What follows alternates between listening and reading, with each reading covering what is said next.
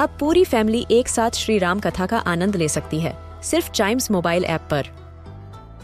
जानिए श्री राम के बचपन से लेकर दशानन वध तक का सफ़र।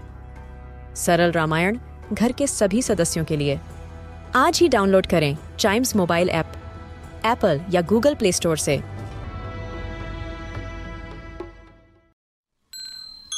This is Chimes Radio, original podcast.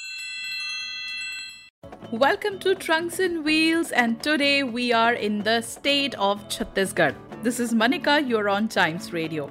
Chhattisgarh is a place where you will find a lot of forests. There are temples and waterfalls.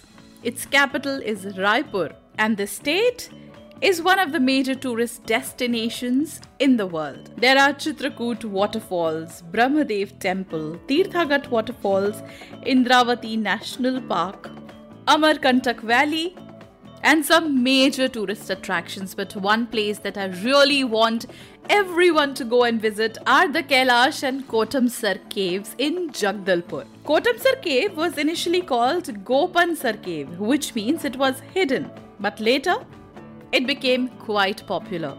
And one of the reasons why it's popular is that it is a place which has very unique cave formations inside. They are made of secondary mineral deposits which are formed in the cave. They have limestone or dolomite solution inside. Though this cave does not have an easy approach, but it is one of the most visited places here. And if we talk about the kind of biodiversity that this cave has, it has various frogs and fishes species inside.